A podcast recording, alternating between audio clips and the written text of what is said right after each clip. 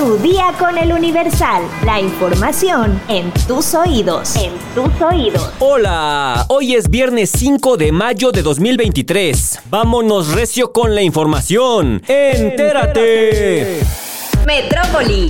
El youtuber Kevin Caletri fue asesinado a balazos en un inmueble de la alcaldía Cuauhtémoc. El joven se encontraba en una reunión con otras dos influencers conocidas como Las Perdidas. La Secretaría de Seguridad Ciudadana informó que detuvo a uno de los dos tripulantes de la motocicleta, en la cual huyeron los agresores, luego de disparar contra el youtuber de 26 años, que murió de una herida por arma de fuego en la cabeza. De acuerdo con la narrativa, a través de las cámaras de videovigilancia, del Centro de Comando y Control Centro, los operadores dieron seguimiento a dos sujetos que abordaron una motocicleta color verde, la cual fue vista cuando se retiraba del lugar a alta velocidad. Al llegar a la calle Bolivia y su cruce con Doctor Norma en la colonia Doctores, el personal en campo dio alcance a la motocicleta y en ese momento los tripulantes descendieron y comenzaron a correr en distintas direcciones, por lo que luego de una breve persecución detuvieron a uno de ellos. Por su parte, Wendy Guevara explicó que se encontraban en una rueda de prensa y ella estaba atendiendo una entrevista cuando sucedió el hecho. Aseguró que no conocía al youtuber más que por videollamada y se dijo nerviosa y con miedo por lo ocurrido.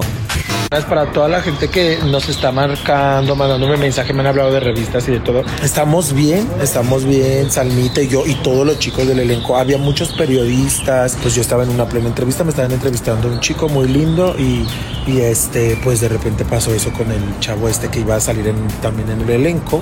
Volteo y nada más vi que cayó alguien por allá y, y la verdad estoy ahorita en shock. Estoy en shock y tengo miedo, todos tenemos miedo. Luego del ataque, el joven fue atendido por paramédicos de protección civil de la alcaldía, pero ya no contaba con signos vitales. Estados. Stitch, un perro callejero mexicano que fue brutalmente golpeado por el dueño de una panadería el pasado fin de semana, falleció luego de varias horas luchando por su vida. El ataque se dio luego de que el perrito se robó un pan para comer en Chilpancingo Guerrero. La noticia fue confirmada por la cuenta de Facebook llamada Justicia para Stitch y para Todos. Lamentablemente Stitch dejó de estar con nosotros en este mundo terrenal, pero siempre va a vivir en nuestros corazones y recuerdos, dice parte de la publicación. Por su parte, los propietarios de la panadería se justificaron indicando que el perro habría intentado morder a un niño. En el comunicado de la página denominada Justicia para Stitch, se indicó que ya se presentó una denuncia ante la Fiscalía General del Estado y en consecuencia ya existe una investigación en curso. Mundo. Nuevo tiroteo en Serbia deja al menos 10 muertos. El ataque se registró en la zona centro del país del sureste europeo. El Cholo Iván, ex escolta del Chapo, se queja de malas condiciones en prisión de Estados Unidos. Jorge Iván Gastelum, quien fuera guardaespaldas del Chapo Guzmán, denunció las supuestas malas condiciones que vive en la cárcel. Las muertes por sobredosis de fentanilo aumentaron 279% desde 2016, así lo indican autoridades sanitarias de Estados Unidos. El opioide tuvo las tasas de mortalidad más altas en todas las edades y grupos raciales, así lo menciona el reporte. Un hombre se quitó la vida después de asesinar a tres mujeres, incluyendo su madre y su abuela, en Georgia, Estados Unidos. El tirador mató a su madre y a su abuela en dos casas vecinas y mató a una mujer en un restaurante McDonald's en el centro de Moultrie.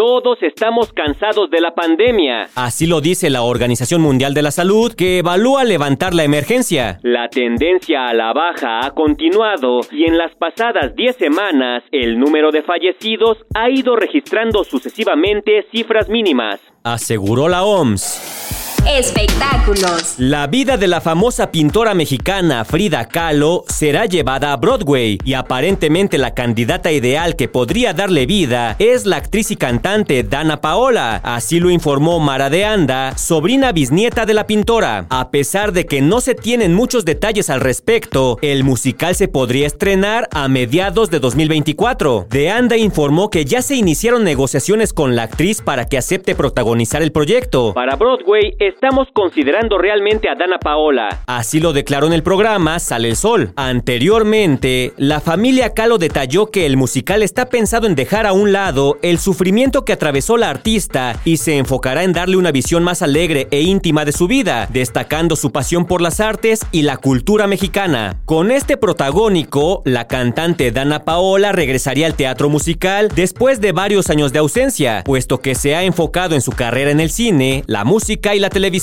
Por su parte, Dana aún no ha hablado respecto al tema. Se desconoce si aceptó el papel, ya que actualmente continúa con su gira en gran parte del territorio nacional. Esta nota me recuerda a un meme, no sé si ya lo vieron. Es uno que dice más o menos así. Remedios Varo tiene mejores pinturas y es más talentosa que Frida Kahlo, pero ustedes no están listos para esta conversación. ¿Ustedes qué opinan? Dejen su comentario en Spotify.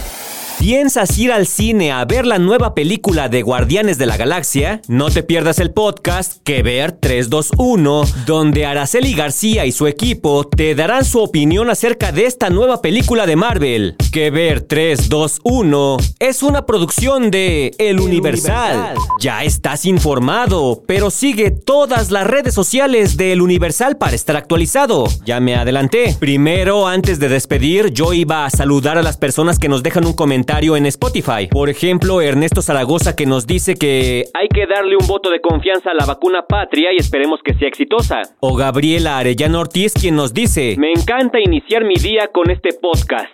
Solo una pequeña corrección, no son preferencias sexuales, es orientación sexual. Omitiendo eso, amo cómo dan las noticias. Tienes toda la razón, Gabriela, es orientación sexual. Muchas gracias por la corrección. Joseph Kovacs, que nos dice que francamente le da cosa ese tipo de música, se refiere a la de peso pluma, y pues obviamente les costó mucho escribir esa canción, porque dice Joseph, la mayoría ni la primaria terminó. Luis Enrique Corona nos dice que le gusta el dinamismo de este podcast. Muchas gracias a todos por sus comentarios sigan escribiendo que a todos los estamos leyendo. Ahora sí, ya estás informado, pero sigue todas las redes sociales del Universal para estar actualizado. Comparte este podcast y el lunes no te olvides de empezar tu día. Tu, día, con, el Universal. ¡Vámonos! Tu día con el Universal. La información en tus oídos. En tus oídos.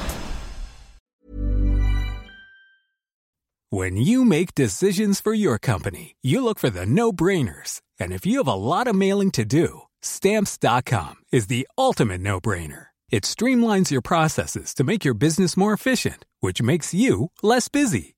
Mail checks, invoices, legal documents, and everything you need to keep your business running with stamps.com.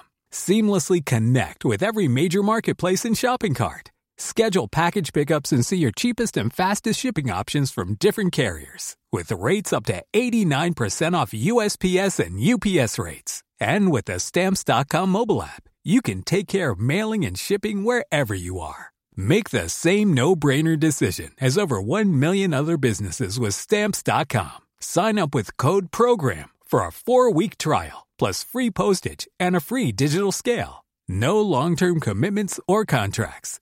That's stamps.com. Code program.